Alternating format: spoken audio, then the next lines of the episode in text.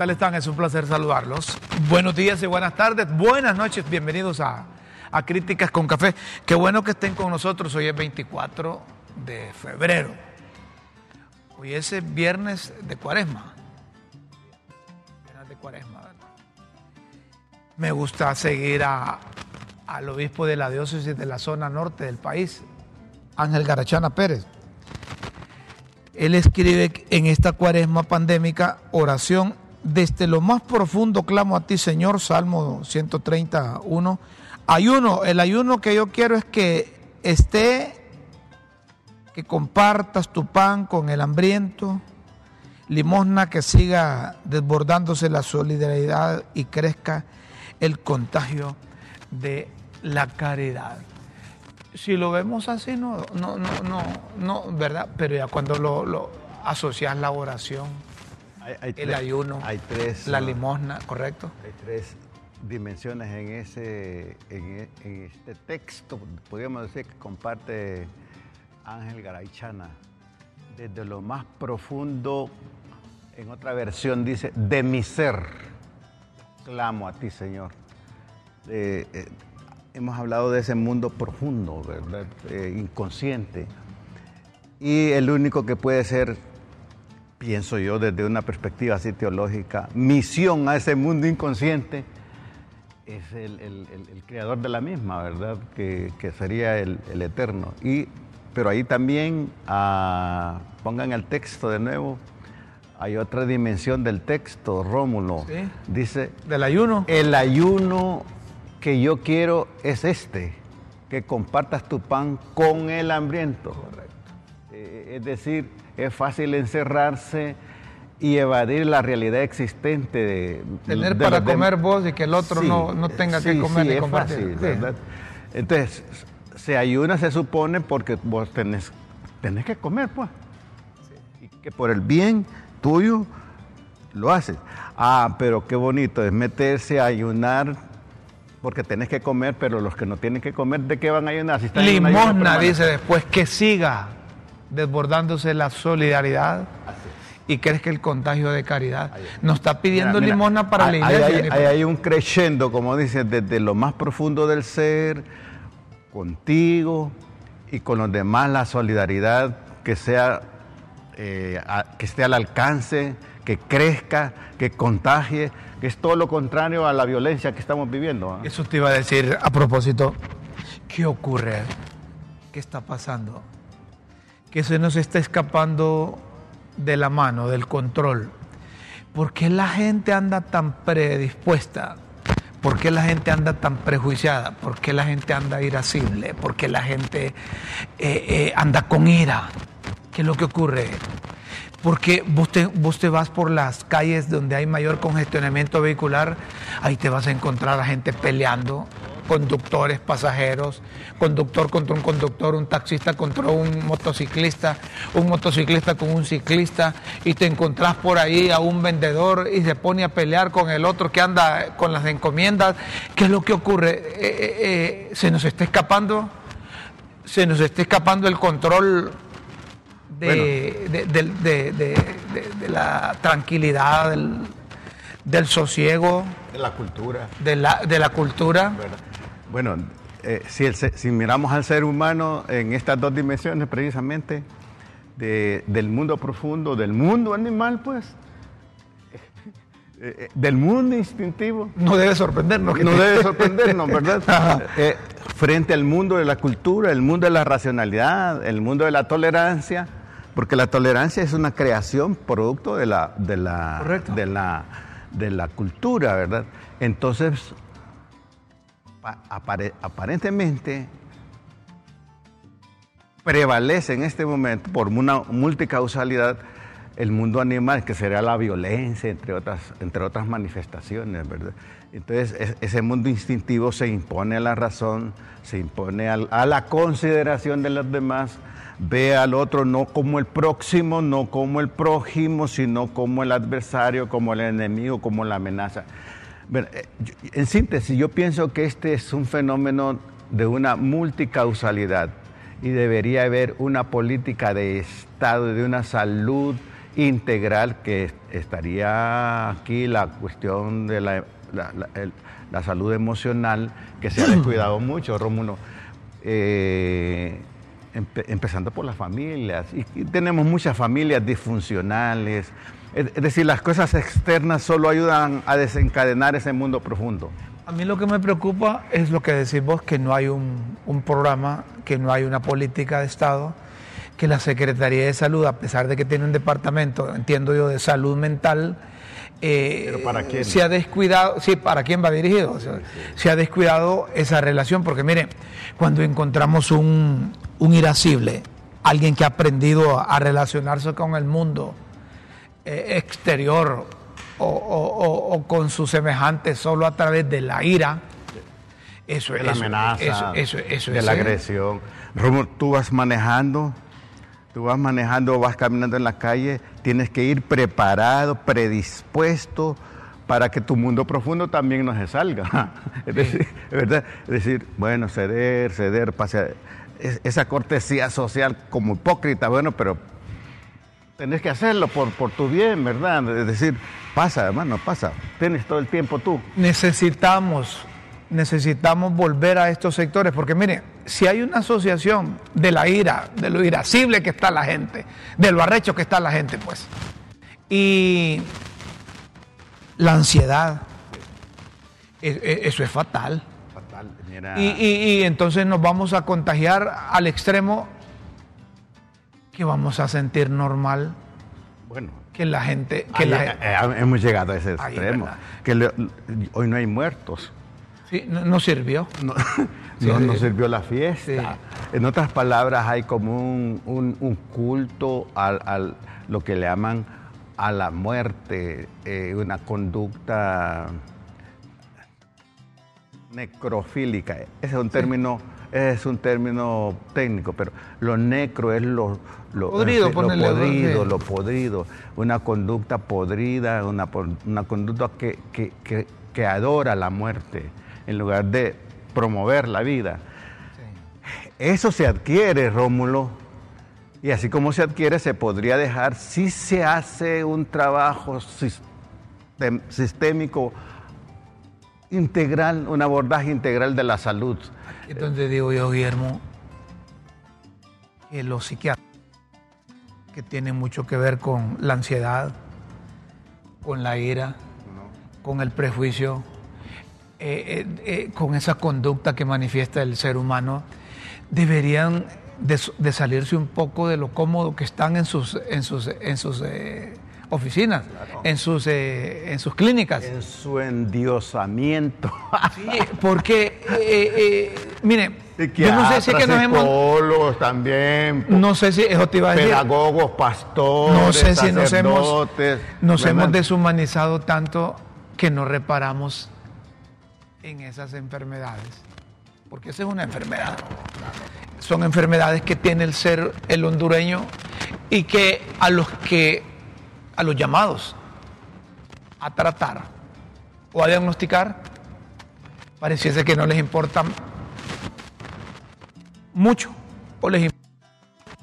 La profesión la ejercen más pensando en función del ingreso que puedan tener en sus consultas. La mercantilización del ser humano, es decir, entre más enfermos hay, más gano.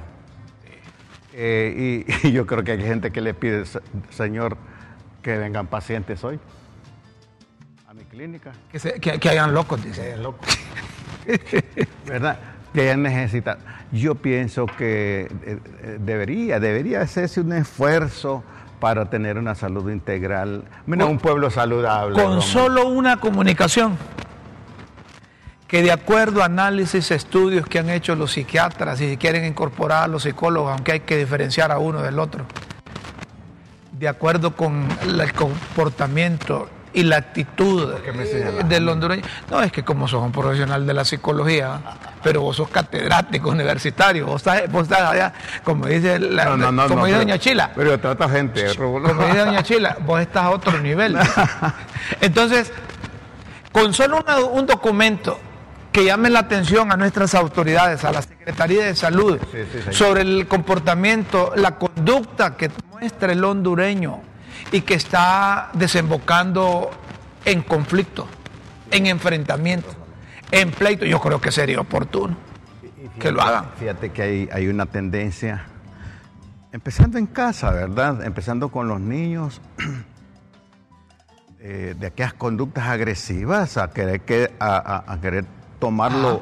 Lo que no les pertenece, ahí empieza, irrespetando al vecino, o insultándolo, o con chismes, con rumores. Es decir, hay un deterioro del ser humano. Y luego crece las armas, y la adquisición de armas, más que la adquisición de conocimiento, preocupado por defenderme. Es una situación. Si un psiquiatra es un médico que se especializa en diagnóstico y en tratamiento de afecciones de la salud mental, un psicólogo y otros profesionales, como el amigo eterno, compañero andante del alma, Guillermo, profesional de la psicología, un profesional de la salud mental, claro que pueden diagnosticar oportunamente qué pasa en la conducta del hondureño. Y entonces viene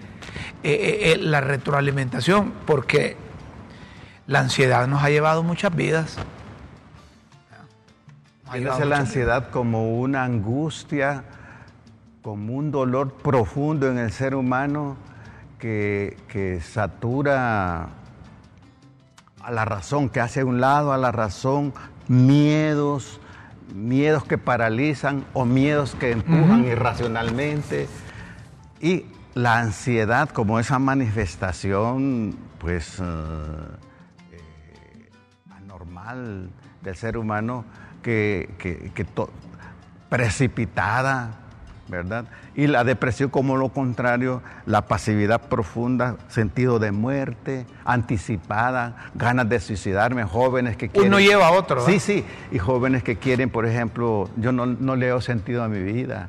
Uh-huh. Y la soledad de los ancianos, solos, que ni gatos les acompañan. Bueno, tenemos que profundizar esto, porque, como decía Eric Fromm, vivimos en una sociedad enferma. Una sociedad enferma e improductiva. Entonces, a todo nivel. ¿Qué necesitamos? Que a quien corresponde tiene que mejorar condiciones para el hondureño en todo sentido. Mire, cuando alguien anda mal en educación, que no puede mandar los hipotes a la escuela, sí. que no tiene alimentación para mandarlo, que no tiene uniformes para mandarlo, que el hipote está enfermo, que no tiene sistema para recibir en línea clases, que no tiene esto, que no tiene lo otro, todo eso se va. Es un desencadenante. Si usted tiene malas condiciones de salud, no digamos, si no tiene empleo, si tiene deudas, si le están cobrando la luz, si le están cobrando la casa. Si no hay centros de recreación, Rómulo. Sí. Accesibles al pueblo, al público, sin que tengas que pagar, centros de recreación colectiva. Si no hay centros a esos niveles, entonces la gente se encierra. Y el encierro trae consigo, o es una expresión de depresión. Sí. Y la depresión es una expresión de autoagresión. Y la autoagresión te lleva a sentir, bueno, no valgo. No soy útil. No sirvo para nadie.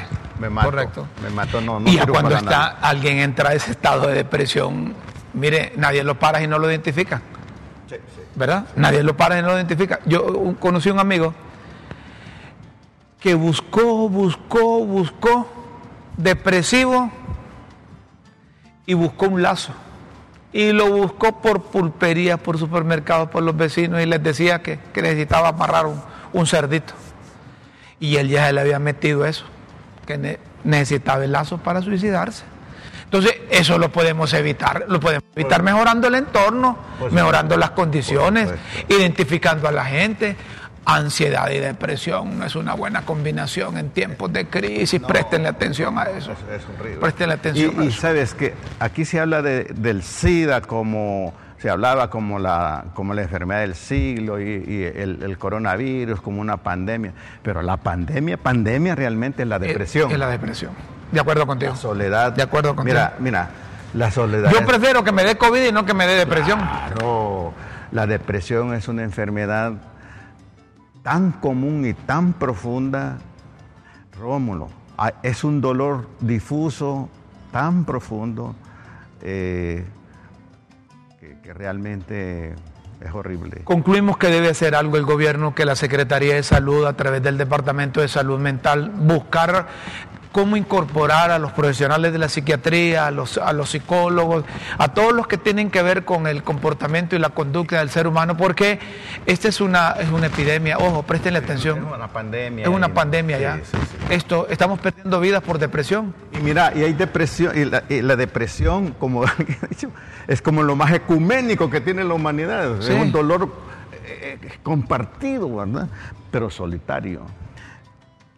Y no tiene fronteras económicas, sociales, sí, ni religiosas. No tiene. Mira, la depresión está en los niños, la depresión está en los jóvenes, en los adultos, en los ancianos. Y eso que pasa, por ejemplo, que en el Congreso, vos, eso no debe ser un ejemplo a seguir, pero se institucionaliza, porque si un diputado del liberal o cachureco o de libre se monta riata con otro, el activista, el dirigente allá en su pueblo, en su barrio, en su colonia, cree que eso es normal. Es el ejemplo a seguir. Sí, miren, y debería ser el ejemplo a imitar, ¿verdad? Sí, sí. No pueden. A evitar. No pueden. Eso es un mal ejemplo de un político, de un diputado. Pero esa es una expresión de agresión impulsada por profundas depresiones, sí, ansiedades, angustias. A saber qué problema tiene cada uno de esos diputados, claro, que solo anda buscando con quién montarse riata, claro, para ver. Es como decía un amigo mío, mira, yo quisiera que me saliera alguien para montarme riata. Sí, ¿por sí. qué? Para que me metan preso porque no tengo para pagar lo que debo, ¿no? Así dice. Así es. Y allá tal vez me aseguran los 3 tiempos de comida. Sí, sí. Imagínate que hasta eso. Yo hice un trabajo en la Penitenciaría Nacional, ¿sí?, donde un joven le había llegado su tiempo de salir. Y no quiso salir. No quería salir. Y me dijo... Estaba más seguro de esto. No, me dice que aquí yo puedo dormir más tranquilo que afuera, me dice. Así.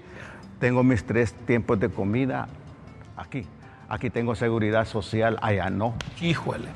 El 3355-3619 para sus mensajes. Con mucho gusto le damos lectura. Una pregunta, ¿quién debe ser el candidato del Partido Nacional? ¿Ah?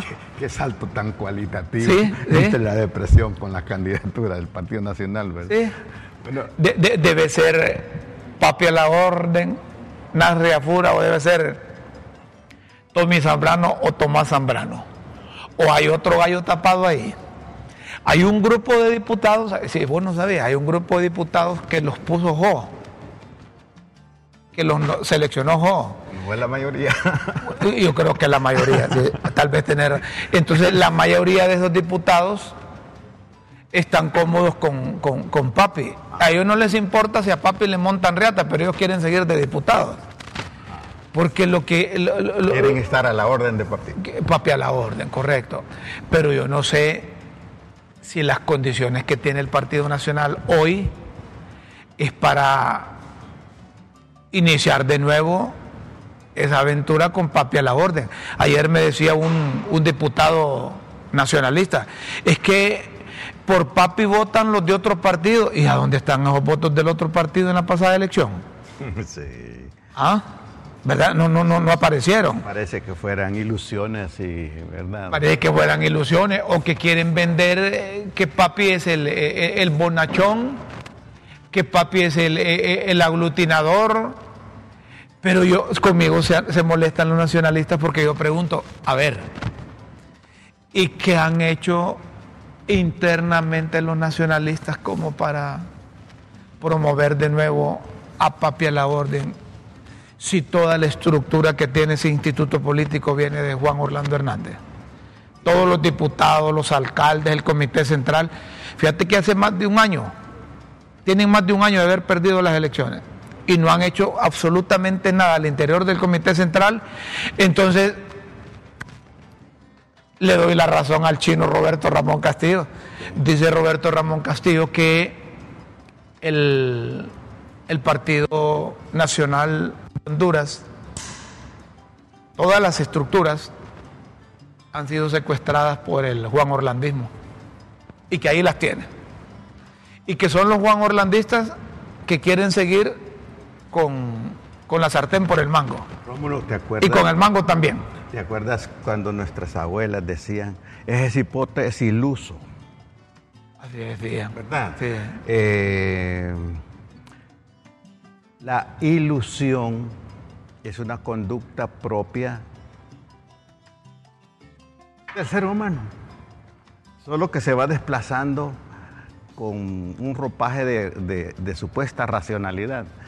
Pero la ilusión es una fantasía propia y normal en los niños. Sí. Y cuando dicen ilusión óptica... Bueno, pues es una distorsión de la realidad. Ajá. La ilusión es una distorsión de la realidad y que toma la realidad como que fuera, y la ilusión la toma como realidad, ¿verdad? Entonces, una ilusión, una fantasía que la asume como realidad. Como realidad. Ajá. Por percepciones ya sea auditivas, visuales, a nivel de pensamientos, de sentimientos. Pero lo que te quería decir es que en los niños, 0 a 5 años, eso es normal. En los niños, ¿verdad? Pero ya cuando... Ya cuando son carrudos. Por ejemplo, un niño te dice, papi, ahí hay un león. Está bajo la cama. Entonces el papá le dice, que ignora esto, le dice, cipote mentiroso. Uh-huh. Para el niño eso no es mentira. Ahí está el león. Para el niño, ahí está el león. Y en el niño eso es normal, esa ilusión la confunde con la realidad. Pero ya cuando un viejo, como que yo te dijera, Rómulo, fíjate que allí hay un tigre. Ahí está una tigresa. Hay una tigresa. Ya, Memo, ya vos decías, anda normal, Memo. Así está el Partido Nacional. Así está el Partido Nacional con ilusiones y fantasías. Dice un mensaje. Y eso no luce. De acuerdo. Buenos días, soy Oscar Leverón. Gusto en saludarlos. Aquí el punto donde la educación, los valores y el estado mental no se encuentran bien, no sé cómo. Pero ahora vos le mirás posibilidades a ver, hola, buenos días, les escribe un televidente de todos los días viendo su programa, no sé si ustedes les ha reportado que desde ayer el audio está mal, se escucha entrecortado. Nada, a papo, hablamos, eso está bueno, déjenme eso ahí. Solo díganos usted en qué cable está, porque el problema debe ser de cable, porque aquí nos dicen los muchachos que la señal la tenemos bien. Entonces debe ser la cablera. ¿Ah? Hay un principio divino poco conocido, pero no puede ser ignorado. Por aquellos que lo discuten, llegamos al convencimiento que solo un poder superior a nosotros mismos podría devolvernos el sano juicio, salud mental. Bueno, tiene sentido eso. Tiene sentido el ser supremo, va a caer en el ser supremo. Tiene sentido eso. Pero si usted tiene problemas en el sonido, en la entrada del programa, Críticas con Café, la señal está en perfectas condiciones aquí, me dicen los técnicos, los especialistas, que el problema se presenta en la compañía de cable. ¿Qué hay que? ¿Qué es lo que tienen que hacer ahí? Reiniciar, actualizar. Ah, bueno. Pero esa es la compañía de cable. Así es que si me escucha con otro idioma... Pero fíjate no soy yo. Pero fíjate que cuando uno se refugia en el mundo religioso, ignorando lo que hablamos... También. Es evadir, porque yo personalmente he atendido... religiosos de todo tipo, pues. Entonces me parece que la depresión no pide permiso a nadie, porque la persona puede ser muy espiritual, pero todavía tiene su naturaleza primera, que es la humana, ¿verdad? Pero siempre es importante creer en un ser. Claro, supremo. Pero eso fortalece el alma, claro, la fe. Aparte de creer, me parece que hay que ser racional. Totalmente de acuerdo. Porque fe y razón no se contradicen.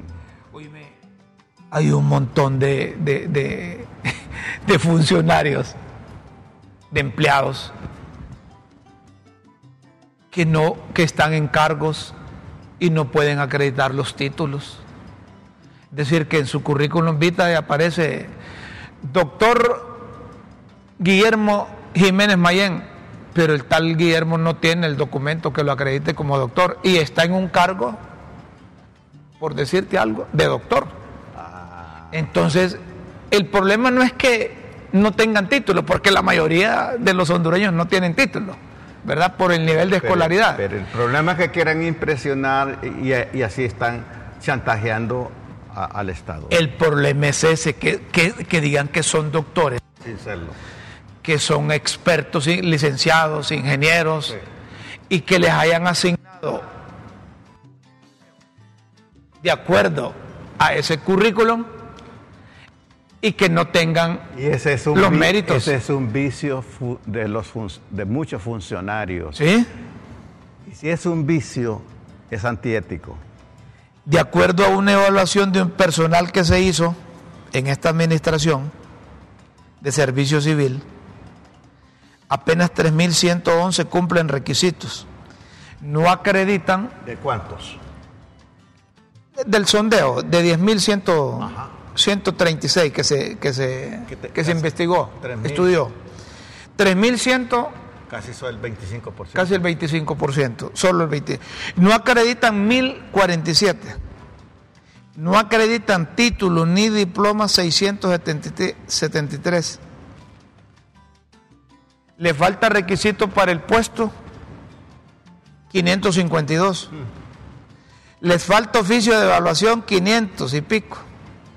No acreditan cursos porque hay unos que son expertos en decir: yo fui a recibir un curso de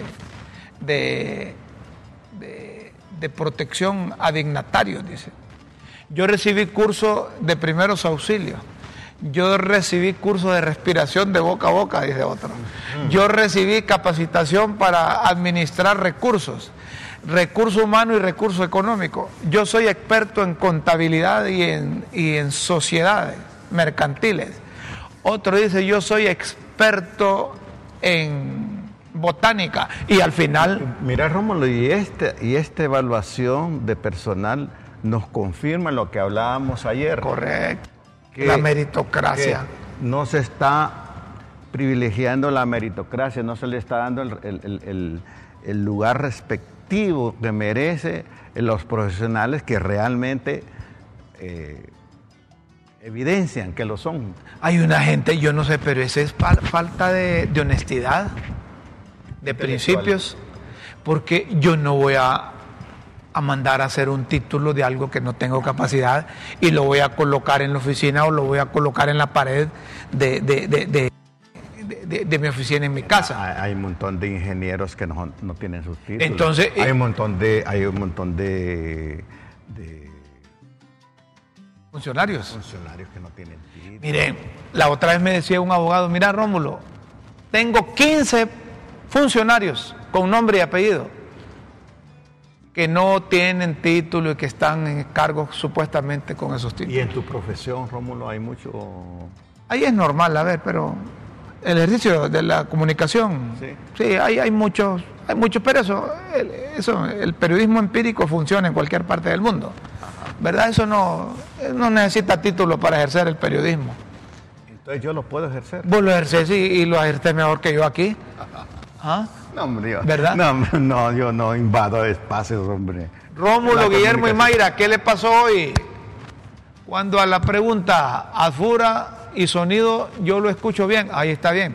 No, pero yo lo decía, Papi o Tomás Zambrano, porque es que Tomás Zambrano, como jefe de bancada, se llevó los aplausos ahorita con todo este proceso de elección. Algunos dicen que es necesario poner gente joven ya en el Partido Nacional y gente que conozca toda la estructura del partido, pero eso es otra cosa. Debe haber una mixtura ahí. Lo cerramos lo de los profesionales. Bendiciones y fuerte abrazo, mi maestro, mi capellán, consejero y amigo Guillermo Jiménez. Dios a ti y a la familia. Hilda. Saludos, amigos, excelente y muy buen edificante programa. Saludos a ustedes, qué bien. Gracias, Hilda Ruth es Xiomara, una profesional destacada. ¿Así? Un ser humano maravilloso. Bueno. Ya hace muchos años que no miro a Hilda. Ah, bueno, pero Mirá, tenés la oportunidad de estar interactuando, interactuando con ella. Aquí, una señora tenía como 6 títulos y no tenía ni uno, pero ella los tenía colgados ahí. Era un síndrome de títulos. Entonces una vez anunciaron desde la universidad que iban a comenzar a investigar los títulos universitarios pandos. Ajá. Esa pared temblaba. Era un tsunami. Era un tsunami, temblaba y se caían esos títulos ahí. Bueno, pero que también esa es una muestra, esto es una muestra de que muchas personas, incluso en la misma universidad, han ejercido cargos con títulos que ellos dicen tener y que no han tenido. Que no los pueden documentar o demostrar. ¿Eh?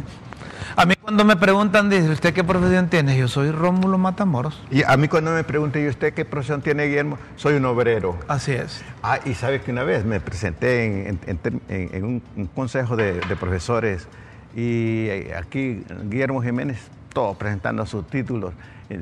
Bueno, yo soy un obrero. ¿Cómo? Sí, soy un obrero, afortunadamente soy un obrero del conocimiento. Y del pensamiento. Sí. El primer acto de corrupción es aceptar un cargo para el que no se está preparado. Hecho. Comparto. Totalmente de acuerdo. Comparto. Citando a Doroteo Arango en Pancho Villa, una biografía narrativa. El primer acto de corrupción es aceptar un cargo para el que no se está preparado. Es cierto, hombre, como si vos no sos médico y te dan un cargo de ministro de salud, vas a agarrarlo. Si sabes que podés en una parte administrativa, pero que ahí se necesita alguien que tenga conocimiento de medicina. Con la conciencia que tenemos. O sea, me dicen, Guillermo, usted es el ministro de Economía. Fíjese que no, muchas gracias, pero yo no estoy preparado para eso. Es como que un candidato le digan, venga, hemos decidido nosotros que te vamos a patrocinar la candidatura. Nosotros te vamos a patrocinar la candidatura y vamos a escoger los mejores diputados, los mejores alcaldes. Si no tenés capacidades, en este momento, no, hombre, a mí no, busquemos otro. Yo no sirvo para presidente. Así es, señor. Así. Pero mira, es que la ignorancia se caracteriza por la triple A. La triple A, la A de la arrogancia, la A de atrevido y la A de absoluto. Generalmente la ignorancia te lleva a cometer actos de estupidez. Y como ya decía alguien, hay 2 cosas infinitas en el universo, ¿verdad? Infinito de él y la estupidez de esta última dudo. Y esa triple A que decís vos va acompañada de doble A. De Alcohólicos Anónimos. Oiga, hay una comunicación de unos miembros de las Fuerzas Armadas de Honduras que se autodenominan Frente Cívico por la Democracia y están haciendo un llamado al pueblo hondureño, amantes de nuestro país y respetuosos de sus leyes, que no sean indiferentes ante lo que está pasando en nuestra querida Honduras. Es un documento que no tiene firma. Son como los documentos que hacen los exfuncionarios de la administración anterior. Nadie los firma y se hacen unas cobijas, unos tremendos documentos que ni ellos mismos les entienden. Estos los firman, ahí dicen Frente Cívico Honduras. Cuando yo leo estos documentos, solo me acuerdo allá de la década de los 80. Documentos que aparecían en los patios publicados de la casa. y aparecían también, sí, en los patios. Aparecían colocados en los árboles. Sí, y entonces, así como cuando andaban buscando a alguien y le daban recompensa. Pero miren, el país todavía gozamos de esa libertad y eso hay que reconocerlo. En Honduras gozamos de una irrestricta libertad de locomoción y libertad de pensamiento. Nosotros estamos en este programa precisamente por eso, porque aquí tenemos libertad de pensamiento y libertad de expresión. Y mientras tengamos libertad de expresión va a haber oportunidad para que puedan exteriorizar sus puntos de vista sobre X o Y problemas. Esta gente no debe esconderse en el anonimato. Si son ex miembros de las Fuerzas Armadas, si son oficiales en condición de retiro, si, sean los que sean, den el rostro, den la cara. Si la democracia nos interesa a todos, el sistema nos interesa a todos, no hay que tener miedo a pelear por sus ideas. Si alguien cree que el socialismo del siglo XXI, que el comunismo, el marxismo, el leninismo, esa es la mejor opción, y si él cree en un país democrático, se le da, se escucha, sí, se escucha, se deja que lo diga, no tiene por qué esconderse. Yo admiro, por ejemplo, gente que la conozco desde hace más de 30 años y ellos mantienen su posición ideológica, aquellos que andan con la izquierda radical y son radicales, está bien. Eso es lo que permite un país, un sistema democrático. Entonces, ustedes que escriben a favor de la democracia, no le tengan miedo poner sus nombres a esos documentos. Ya dejémonos de esos documentos apócrifos, esos documentos como secretos. Como secretos o que se andan escondiendo. No, en Honduras hay libertad de expresión, hay libertad de prensa. Y Rómulo, sin una educación liberadora no hay libertad. Sí. ¿Verdad? Entonces, y la libertad es una conquista de la humanidad y de la cultura que lleva al hombre a autodeterminarse en lo que siente, piensa y hace. Desde Cihuatepeque te saludan, Guillermo, un saludo a mi muy estimado amigo Guillermo, un gran profesional y excelente catedrático, un abrazo a la distancia, atentamente, Rey Molina. Bueno, que lo diga Rey, ¿sabe? Rey es el coordinador de la universidad en Cihuatepeque. Ah, hombre, vamos Rey, saludos Rey. Muchas gracias, un abrazo, hermano. Buenos días, ¿qué dice de Carlos Montoya? Dice que va de embajador para Costa Rica. Ese señor no sabía nada de Hondutel. Eso se llama corrupción también. Fíjese que estoy de acuerdo con usted, porque si no nada de Lenin ni de Hondutel, ¿para qué voy a agarrar esa plaza? Bueno, lo que decíamos nosotros, si yo no soy un profesional de la economía, soy deshonesto conmigo mismo. Y tan viejito que está Carlos Montoya, no, y quitándole oportunidad. Pero si estuviera lúcido está bien, pero si no es su... ¿Y para qué lo van a mandar de embajador a Costa Rica? ¿Para qué? Cuiden ese viejito aquí, hombre, dejen de mandarlo para allá y pongan gente que conozca de trabajo. ¿Cómo se nota la ignorancia de muchas personas? Se va a proponer a ese Tomás Zambrano como candidato del Partido Nacional. Si ese tipo es el más corrupto que está en esa bancada.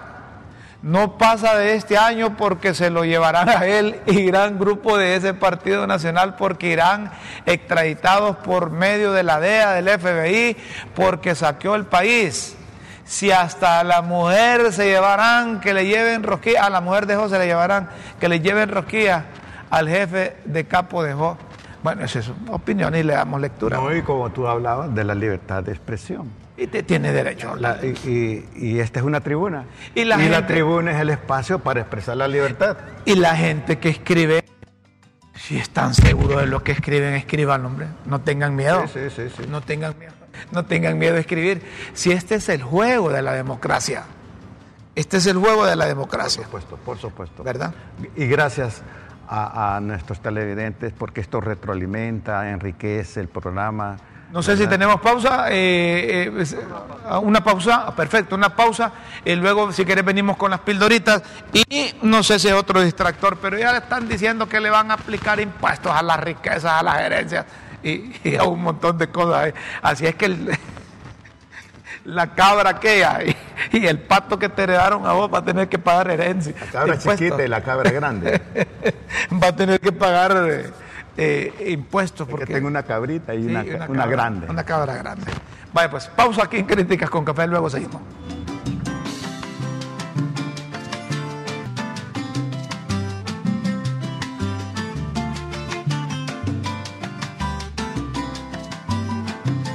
Seguimos, señoras y señores, están listas las pildoritas de la tribuna aquí en Críticas con Café. Espero las pildoritas con gran... Las pildoritas de la tribuna en Críticas con Café.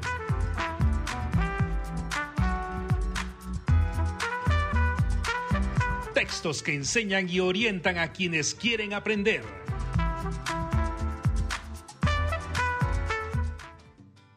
Allá en España, después de la audiencia con Pedro Sánchez y la visita a la zarzuela a ver al rey, doña Xiomara dijo que confirma su presencia en la cumbre iberoamericana en República Dominicana. A esa cumbre se sale volada, ¿va? Pero a la otra cumbre que le invita de Estados Unidos no va la doña.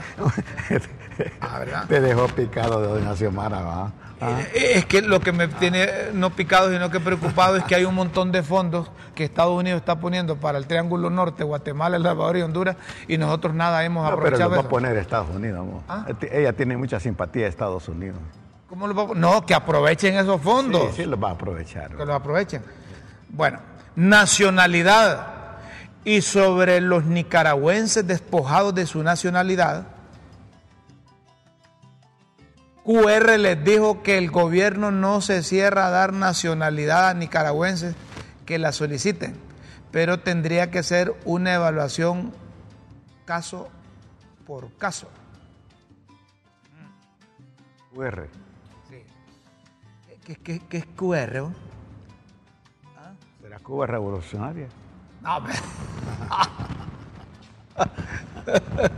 Ha de ser allá en España que a alguien le preguntaron ahí, ¿verdad? Castigo. La marimbita a la propuesta de un diputado de socar más a los abogados reaccionó que en Honduras el que más gana más paga y ponerle impuestos hasta las herencias es un castigo para el pueblo. Emergencias. Debate por las cámaras del sistema de emergencias 911 entre diputados. Ah, quiere decir Quique Reina, dice. Sobre los nicaragüenses despojados de su nacionalidad.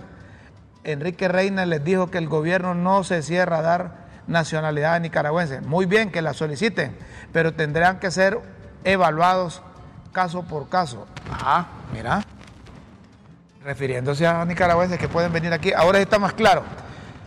La marimbita va, es sobre el pueblo. Emergencias, debate por las cámaras del sistema de emergencias 911 entre diputados.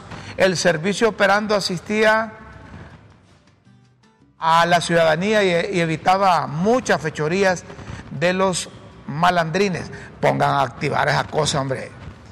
Y si no están de acuerdo con el dueño ahorita o quien los renta, quien los alquila, búsquenlos, pero es necesaria esa cámara. Cabildeos. Pasada la elección de la Corte Suprema de Justicia, ahora el nuevo tema para encender toros fuegos es la reforma a la ley del Ministerio Público, acordada por las bancadas. Segundo,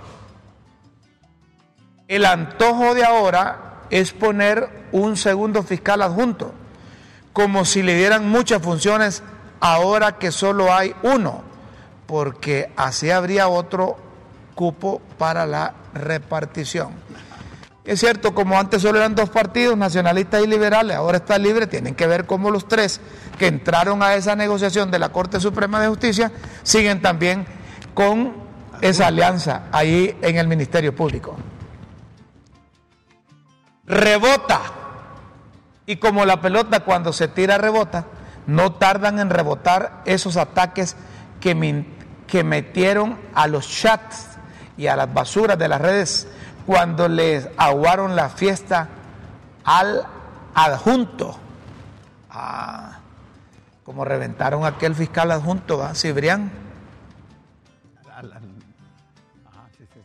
Director. Ah. Y quieren elevar la dirección de fiscalía a figura constitucional. Expliquen qué es lo que quieren, porque una cosa es que el Congreso Nacional ponga al director de fiscales y otra que también le quieran dar rango constitucional. Prestenle atención también a eso. Es que aquí todo lo fácil es irse por la Constitución, ¿va? Démosle rango constitucional. Tenemos dos que tienen rango constitucional, el fiscal general y el de la Uferco, que sí, también se le otorgó, sí, por parte del... ¿Y para qué? ¿Y para qué? Es la pregunta. Soltarlo. Ese chino, Roberto Ramón Castillo, manda decir que el juanismo tiene secuestrado al Partido Nacional y no quiere soltarlo para nombrar nuevas autoridades. ¿Y papi estará a la orden? Se pregunta. Que si estará a la orden papi para ese secuestro. Locales ahora es que sacaron a los empleados del Consejo Nacional Electoral de las instalaciones habilitadas para el Infop. ¿Y dónde quieren que los metan si no hay locales?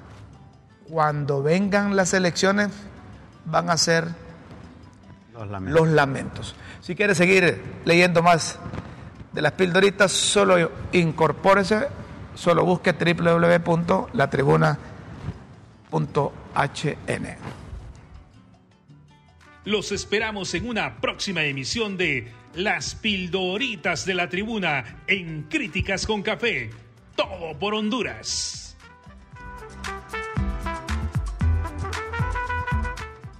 De acuerdo, vos estás de acuerdo que les cobren esas cosas ahí. ¿Ah? Que les cobren por herencia, por riqueza, por los que más tienen. Ya seguimos hablando de esto. Estoy viendo su programa, muy bonita introducción con personaje de mucha experiencia. Saludos, 3355-3619 es el número del WhatsApp para que ustedes puedan. Preguntaba, ¿estás de acuerdo? Que paguen impuestos de las riquezas, los ricos, porque yo no sé por qué las herencias. Vos decís que la cabra, la pata que tenés, vas a tener que pagar ahora. ¿Qué se busca en el fondo? Mira, precisamente yo estaba ayer y me preguntaba a alguien sobre los extremos, Rómulo. ¿Sí? Los extremos... Los impuestos sobre la riqueza y las rentas, las herencias son herramientas fiscales probadas para obtener un margen financiero que permita afrontar la alta desigualdad en Honduras. Debe cambiar el sistema tributario altamente regresivo de nuestro país, o progresivo. ¿Ah? Regresivo de nuestro país, urge la reforma fiscal. En consonancia con eso y con lo que me preguntaba, me parece que el permanente llamado es a la razón. Y la razón y la ética te dicen que la sabiduría aplicada a nivel individual, colectivo y a nivel de Estado es la búsqueda del justo medio. ¿Cuál es el justo medio? Es un trabajo. Sí, pero le voy a decir algo. Aquí hay gente que anda hablando agua a su molino. Aquí no podemos seguir montando unos riatas unos a otros. No podemos seguir aumentando esas diferencias entre los que no tienen y los que tienen posibilidad, ¿verdad? Y enganchar a los que no tienen, que tienen posibilidad de agarrar lo que tienen aquellos. Debemos ser justos para pagar impuestos todos. Por supuesto, todos. Por supuesto. Así como pagamos impuestos sobre venta, impuestos sobre la renta, impuestos vecinales, si aquí hay cualquier cantidad de impuestos. Es que los extremos tienden a reventar la cuerda, sí, Rómulo. Pero cuando entonces, ya decís, hay que buscar con sensatez y sabiduría el justo medio. Ya cuando vos decís, miren, hay que caerle a esos ricos.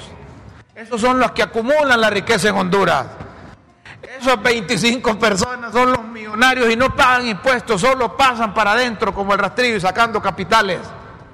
Y habría que ver... Ya les estás diciendo a aquellos, miren, hay que decirle a los que no tienen posibilidades, a los que no tuvieron ingresos, que no tuvieron herencia, trabajo, que no se sacrificaron, que no fueron profesionales, que hay que ir a ver cómo les quitamos a aquellos el pisto. Qué bonito así. Eso hay que parar. Sí, de nuevo, los extremos... Las polarizaciones en toda relación tienden a imponerse a nivel instintivo y no a nivel racional. Entonces la razón te lleva, bueno, estas partes, qué elementos de estas partes son justas, correctas y que no.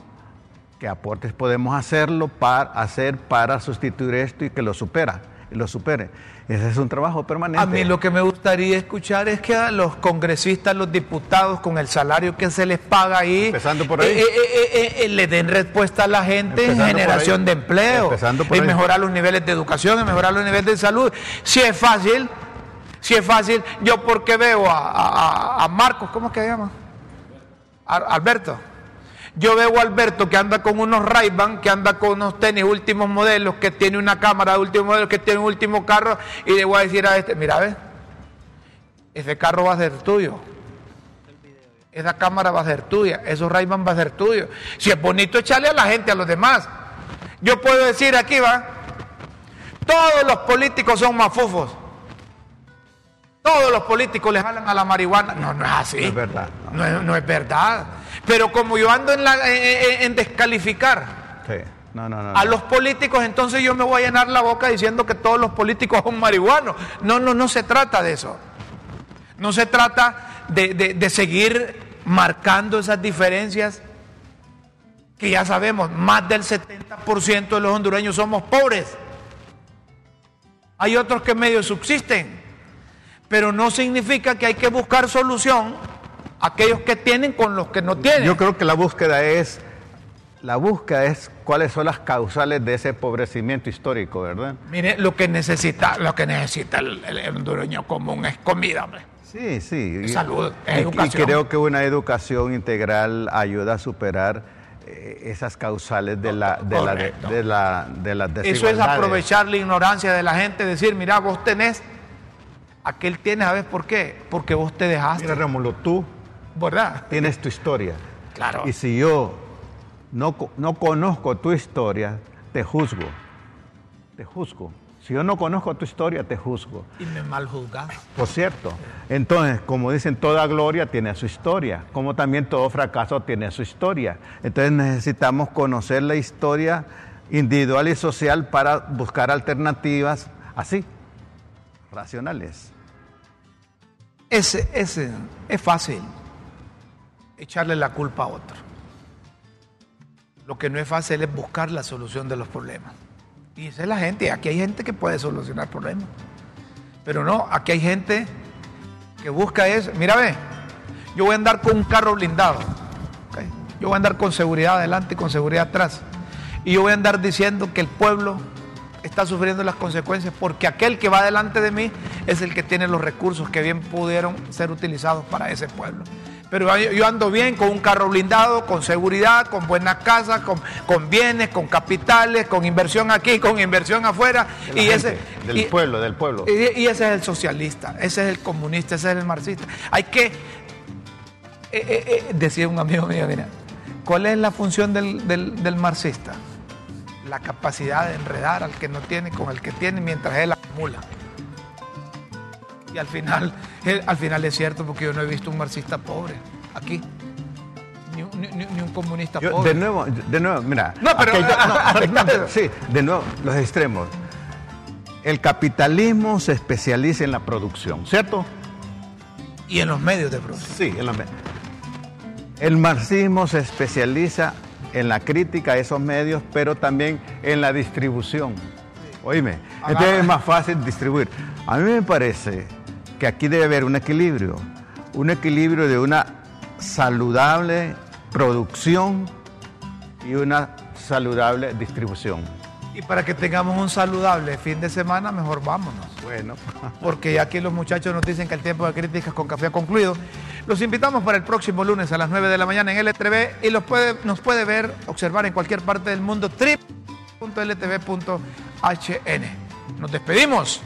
Amigos, de nuevo, como Rómulo le encanta y es parte de mi sentir, disfrutemos a plenitud cada instante de nuestra vida. Con Dios siempre en vuestras mentes y en nuestros corazones. Feliz mañana, buenas tardes, buenas noches.